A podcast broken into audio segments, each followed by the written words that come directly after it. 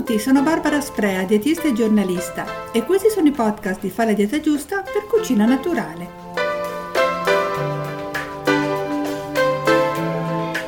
Non tutti ingrassiamo nello stesso modo. C'è chi accumula adipe dalla vita in giù e invece c'è chi aumenta nella parte superiore del corpo, braccia, seno, addome, mentre glutei e gambe rimangono abbastanza magri. Nel primo caso si parla di forma a pera o d'obesità ginoide, tipica delle donne. Nel secondo caso della cosiddetta forma a mela o d'obesità androide, più comune negli uomini, ma che aumenta anche nelle donne dopo la menopausa.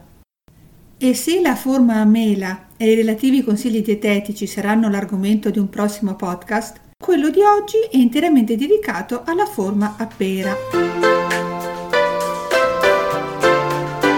Una forma molto femminile. Il tipo pera può facilmente riconoscersi già allo specchio. Mentre la parte alta del corpo risulta normale, se non sottile, l'ingrassamento comincia dalla vita in giù e comprende fianchi, glutei, cosce e addome inferiore. Si tratta di un accumulo di tessuto adiposo classificato come periferico e che ha un impatto sul metabolismo molto più lieve rispetto al tessuto adiposo all'interno dell'addome, considerato al contrario un fattore di rischio per numerose patologie. Le complicanze legate alla forma a pera sono decisamente più leggere, per lo più circolatorie, oppure meccaniche, oppure di tipo psicologico o estetico. Ma perché il grasso decide di depositarsi su alcune parti del corpo e non altre? E perché la forma a pera è tipica del sesso femminile? Bisogna partire dal fatto che le donne hanno una composizione corporea diversa da quella degli uomini, con circa il 10% di grasso, deposito adiposo, in più. Insomma, una riserva di grasso geneticamente determinata e legata al ruolo riproduttivo. Insomma, un bisogno di adeguate scorte di grasso per far fronte alla maternità o all'allattamento. Ed è proprio per la necessità di conservare i depositi adiposi, ossia dei depositi di energia da mobilizzare in caso di alimentazione insufficiente, che tante volte per il sesso femminile diventa così difficile sbarazzarsi dei chili di troppo. Insomma, madre natura ragiona in termini di conservazione della specie e non estetici. Gli ormoni che decidono la forma. In questi anni sempre più è stata appurata l'azione degli ormoni, in particolare quelli sessuali, sulla distribuzione corporea del grasso. Nella forma a pera questa è certamente determinata da un eccesso di estrogeni e da una carenza di testosterone, l'ormone maschile prodotto in piccole quantità anche dalle ovarie e dalla ghiandola surrenalica delle donne. Un tipico segno di carenza di ormone maschile nelle donne, ad esempio, è una scarsa presenza di peli pubici e ascellari. Senza addentrarsi in complicati discorsi, per capire il ruolo degli estrogeni basta pensare al tipico ingrassamento che si ha durante la gravidanza. In questo periodo l'alta quantità di estrogeni circolanti aumenta il numero dei recettori per l'insulina nei fianchi. Per chi non lo ricordasse, l'insulina è quell'ormone prodotto dal pancreas che ha il compito di intercettare le molecole di glucosio nel sangue, derivate dalla digestione dei carboidrati, per farle entrare nelle cellule, che utilizzeranno poi il glucosio a scopo energetico riportando così alla normalità i valori della glicemia ematica che devono rimanere stabili nell'organismo. Quando però l'insulina viene secreta in maniera elevata dal pancreas per colpa di eccessi dietetici, cosiddetta iperinsulinemia, si attiva il metabolismo dei grassi che trasforma il glucosio in trigliceridi, ossia grassi, favorendo l'aumento in depositi adiposi. In pratica, se c'è troppa insulina in circolo e troppi estrogeni, la formazione di depositi adiposi sarà non solo inevitabile, ma anche le zone saranno quelle scelte dagli ormoni e agli estrogeni piace la forma a pera. Ma questo meccanismo ingrassante rimane valido anche quando le donne non sono incinta, ma prediligono un'alimentazione ricca di zuccheri, di carboidrati raffinati e l'accoppiata insulina più estrogeni che continua a funzionare. Questo discorso è valido, infatti, solo durante il periodo fertile della donna. Una volta in menopausa, con la cessazione della produzione di estrogeni, graduale ovviamente, l'accumulo di grasso assumerà caratteristiche più maschili, accumulandosi intorno al punto vita. Parlando di ormoni, un cenno rapido va fatto anche al cortisolo, chiamato anche ormone dello stress. Quando in eccesso provoca uno squilibrio nella gestione della glicemia sanguigna, con conseguenti picchi di insulina, e quindi può influenzare il peso. Infine, nel tipo pera spesso si assiste a un ipotiroidismo, anche se non marcato, che rallenta il metabolismo, facilitando così ulteriormente l'aumento di peso.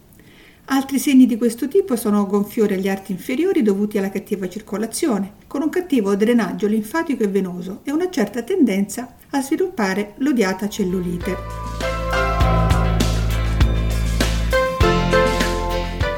L'approccio dietetico. Da quanto detto emerge chiaramente che la dieta dimagrante più efficace per il tipo pera deve essere in grado di riequilibrare l'azione di insulina, estrogeni e cortisolo oltre a essere anche ipocalorico ovviamente. Tornando alle regolazioni ormonali, esiste una disciplina chiamata cronobiologia che studia i ritmi biologici, ovvero le fluttuazioni di funzioni e parametri biologici che costantemente avvengono nel nostro corpo, come appunto le secrezioni ormonali, ma anche la sensazione di fame. La maggior parte delle persone durante la giornata ha tre picchi fisiologici di fame, al mattino presto, intorno alle 12, il più alto, e in prima serata, Secondo gli studiosi, se oltre a consumare i pasti durante i picchi naturali, senza rimandare troppo pranzo o cena, si riesce a mettere in accordo gli orari con le variazioni ormonali, diventa più facile perdere e anche controllare il peso. Questa strategia alimentare, in altre parole, cerca di sintonizzare l'alimentazione a seconda delle variazioni ormonali giornaliere, partendo dall'assunto che esistono ormoni che favoriscono l'accumulo di grasso, o la perdita di muscolatura e altre al contrario che favoriscono lo smaltimento del grasso e la sintesi di massa muscolare, come l'ormone della crescita o GH e testosterone.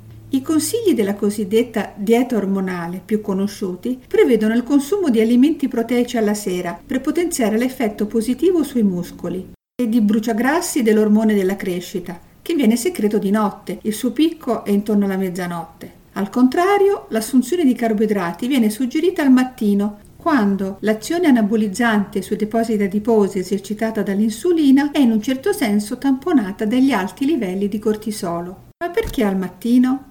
Al risveglio si verifica una prevalenza degli ormoni deputati al consumo energetico, testosterone, cortisolo, ormoni tiroidei, ed è anche grazie a questa combinazione ormonale che ciò che mangiamo nella prima parte della giornata, al mattino presto in particolare, viene consumato molto più facilmente dal nostro organismo, non ci fa ingrassare.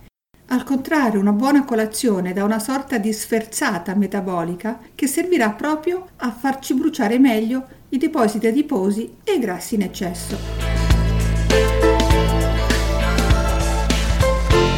La dieta per il tipo pera va a ritmo. Seguendo le indicazioni della dieta ormonale, ecco i consigli per impostare una giornata dalla colazione alla cena. Colazione. Meglio farla al mattino presto, prima delle otto e mezza magari, e non farla troppo leggera, ma mescolare dei cereali integrali, fiocchi, pane, classico yogurt, sia vaccino che di soia, e alla frutta. Insomma, deve essere un piccolo pasto. Riguardo al pranzo, Sarebbe bene farlo tra le 12 e al massimo le 2 del pomeriggio, non oltre. La scelta migliore è un piatto unico basato su cereali, come un'insalata integrali in chicchi, insieme a legumi magari, condita sempre con abbondanti ortaggi e con 2-3 cucchiaini d'olio al massimo. La cena dovrà essere abbastanza presto. L'ideale sarebbe non oltre le 8 di sera. Dopo un passato di verdure, un, un'entrée leggera, senza patate e legumi, un classico secondo proteico magro di origine animale, come carne bianca, pesce, latticini magri, oppure vegetale, ancora legumi, oppure derivati come il tofu, e sempre un contorno abbondante di ortaggi. Come spuntino, a metà mattina e metà pomeriggio, delle porzioni di frutta oppure di ortaggi crudi, alternando i vari tipi, e quindi carote, pomodorini, finocchi, crudite varie. E con quest'ultimo consiglio io per oggi ho finito. Vi ringrazio per avermi ascoltata, spero che il podcast vi abbia interessato e vi do l'appuntamento al prossimo di Fa la dieta giusta per cucina naturale.